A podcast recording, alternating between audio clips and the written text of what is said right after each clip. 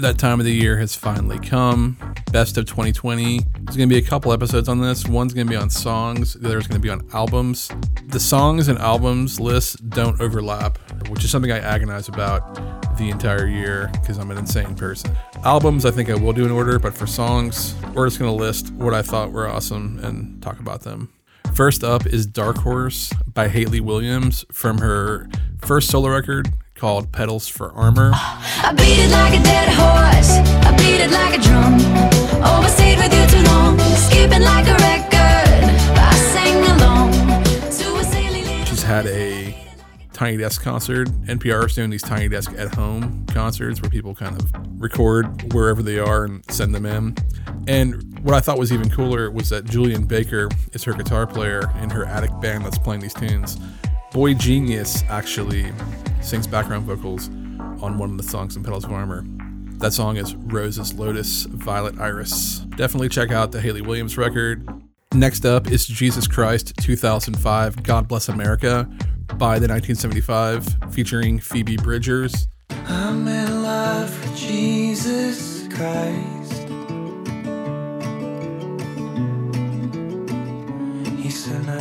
They were supposed to have a huge tour this year where they went to Madison Square Garden. Phoebe Bridgers was actually going to open up that tour. I think tunes like I Know the End and Kyoto are kind of ready made for her to rock out a little more. And they definitely would have collaborated on the song live. Anyways, the 1975 originated from Cheshire, England, made their way to Manchester, and I think now are mostly based out of LA. Phoebe also did background vocals on Roadkill and on Playing on My Mind. I really love this song, Jesus Christ 2005, God Bless America, so check it out. Next up is Never Come Back by Caribou. And you never come back to.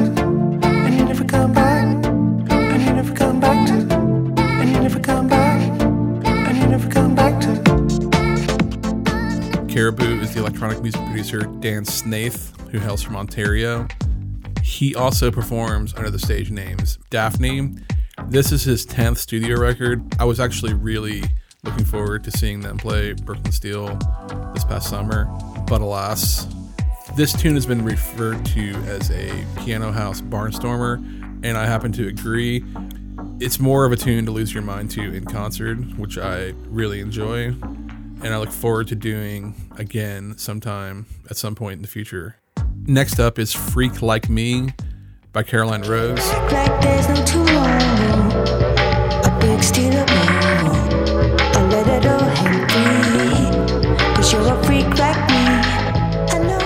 Caroline Rose had a record called Superstar, which dropped on unfortunately March 6th, 2020, which was right before, maybe a week before New York City went on lockdown. Ominous times. Anyways, Caroline Rose is one of my favorite artists of the past two years. I think I've mentioned it many times before. This year, she was supposed to play Music Hall of Williamsburg, which I think would have been a perfect venue for this record and for her band. And that show obviously got canceled. Superstar didn't make my top list, but I think there are still some super songs on it. So definitely worth checking out. Next up is Levitating by Dua Lipa. I got you, moonlight. You're my starlight. I need you all night. Come on, dance with me. Dua Lipa made a pretty consensus pick for best albums of the year album this year, which is Future Nostalgia. I liked it, and I think it has a handful of good tunes. There's kind of a disco thing going on right now. Dua Lipa, also Jessie Ware made an album early in the year that's very disco centric. Levitating, I think, is probably the best track from the record. She recently released a video with the remix with the baby, but Levitating, I think, is actually a really cool composition and love the way it sounds. Album's full of bangers to dance to, so I hope we get to do that at some point. Next up is One More Second from the first solo record by Matt Berninger. Give me one more second to dry my eyes. Give me one more day to realize. Smoke's in our eyes or in the distance. Either way, we're gonna miss. Give me one more year to get back Give me one more life to win you back. Smoke's in eyes or in the distance. Matt Berninger is, of course, the lead singer of The National. Anyone that knows me or has listened to any of my previous podcasts knows I have a special place in my heart for the National. The, solo record that Berninger made is produced by Booker T. Jones of Booker T and the AMGs. It was originally going to be a covers record, but then he got into some writing and eventually became a solo record. It has a bunch of different collaborators on it. Harrison Whitford plays guitar. He's Phoebe Bridgers' guitar player. Brent Knopf from EL VY, which is a side project Matt Berninger is also a member of, is on there. Walter Martin, uh, formerly of the Walkmen and Jonathan Fire Eater, is on the record. Andrew Bird is on the record. Gail Ann Dorsey, who sang some lead vocals and some background vocals on the Nationals last record, I Am Easy to Find, is also on here. Gail Ann Dorsey uh, performed with Bowie for many, many years. She's awesome. This record, I think, is solid. This tune, though, I think is an instant classic. And I love the video for it because it had to be shot under COVID protocols and in semi quarantine. It's just Berninger dancing kind of on a soundstage with a bunch of um, big screens around him. And I, I just love it. I the National to me are quintessential my experience in New York. I've seen them so many times. I just think he's an amazing artist, amazing voice, obviously, very influential to a lot of people. The next track on my list is By Friend by Omar Apollo from his record Apolonio. Yeah, you was not important. Uh, yeah, you a memory. Tryna get it green. Yeah, yeah. You let you know it. Uh, yeah. Drive around the block. I've been wanting to check out Omar Apollo in concert. I think he's been playing like Music Hall or Bowery Ballroom in NYC. No concerts in a year makes it tough to have those serendipitous experiences where you discover a new artist.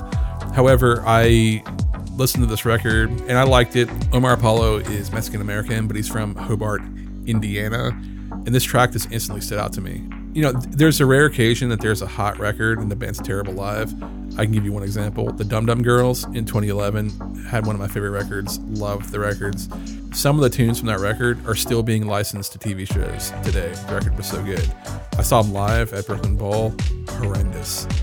So Omar Apollo is the kind of person. If I saw him live and he was trash, I probably wouldn't include him. But I really enjoy him as an artist from what I've heard so far. Next up is the song No Nightmares from the album Magic Oneohtrix Point Never by Oneohtrix Point Never.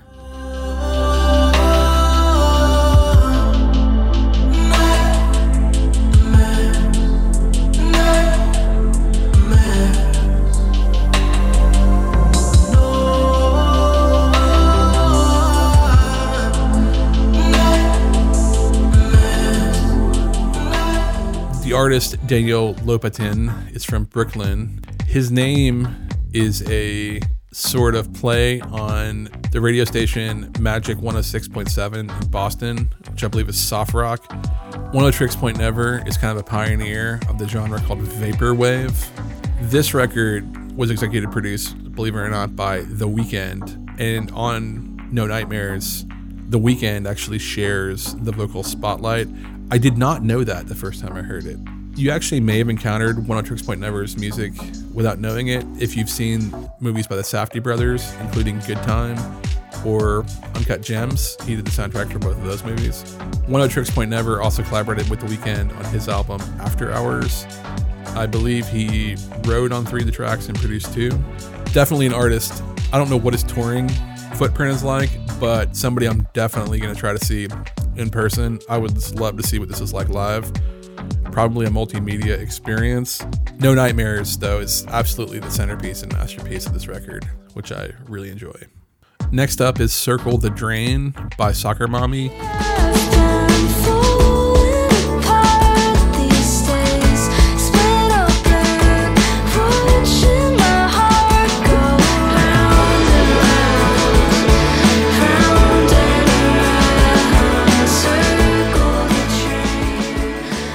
Soccer Mommy is Sophie Allison, whose home base is Nashville.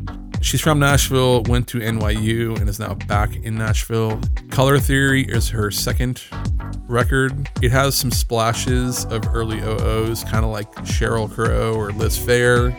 I'm talking about stuff like Suck Up the Sun. They did that on purpose. It's kind of like a little bit of kitsch, and this song definitely has some of that flavor to it. Soccer Mommy is one of those bands that was just starting to tour when lockdown happened. She was doing Kimmel and a bunch of late night stuff, so very unfortunate. But Color Theory is a great record. I've seen her live in concert a couple times now. Killer guitar player, killer guitar tone, killer way of covering tunes with her own style and sound. Really, really cool artists. The final track I want to feature is Kerosene from the fourth record by Yves Tumor, Heaven to a Tortured Mind.